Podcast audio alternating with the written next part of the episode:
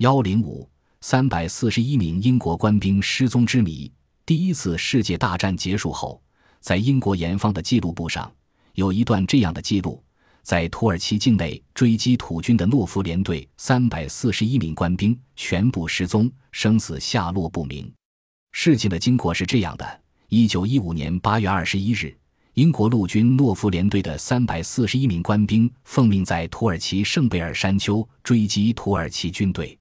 为了及时了解战况，英军司令部随后又派出二十余名官兵登上圣贝尔山丘附近的高山上观察。由于当时乌云密布，天色大暗，这些负责观察战况的官兵什么也看不清。大约过了半个多小时，圣贝尔山丘上空的乌云突然消散了。阳光把周围几十公里范围内的一切照耀得一清二楚，地面、山沟、树木、石块清晰可见。可是，令人奇怪的是，三百四十一名官兵却踪影全无。一个拥有几百名官兵的连队，竟然在众目睽睽之下悄然消失，使得英军司令部的指挥官们大惑不解。难道在一个小时之内，这些官兵可以走出人们肉眼看不到的几十公里之外？这显然是不可能的事，是中了埋伏，还是被土军俘虏？如果是这样，无论如何也应留下些战斗的痕迹。但现场什么也未发现，甚至连土耳其军队的踪影也未发现。而且战后土耳其也一口咬定，从未在圣贝尔附近俘虏过一名英军士兵。有人猜测，这可能和第四度空间有关。或许这一连英军在追击中凑巧走向通往第四度为空间的人口，因此便在人们眼皮底下消失了。但这种猜测又毫无根据。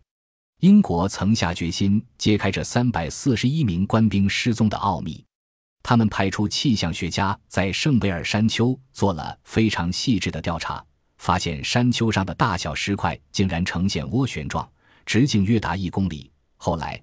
还在荆棘上找到几缕破碎的军服布料，附近居民也传说圣贝尔一百多公里的山区曾发现过一些七零八落的骨骼，于是他们猜想这连官兵可能是在山丘上遭到了龙卷风的袭击，被极为强大的旋转气流卷走了。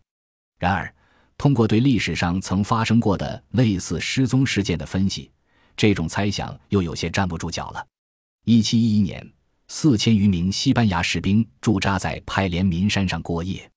第二天，援军到达那里时，军营中营火依然燃烧着，马匹、火炮原封不动，而数千名官兵却全部消失了。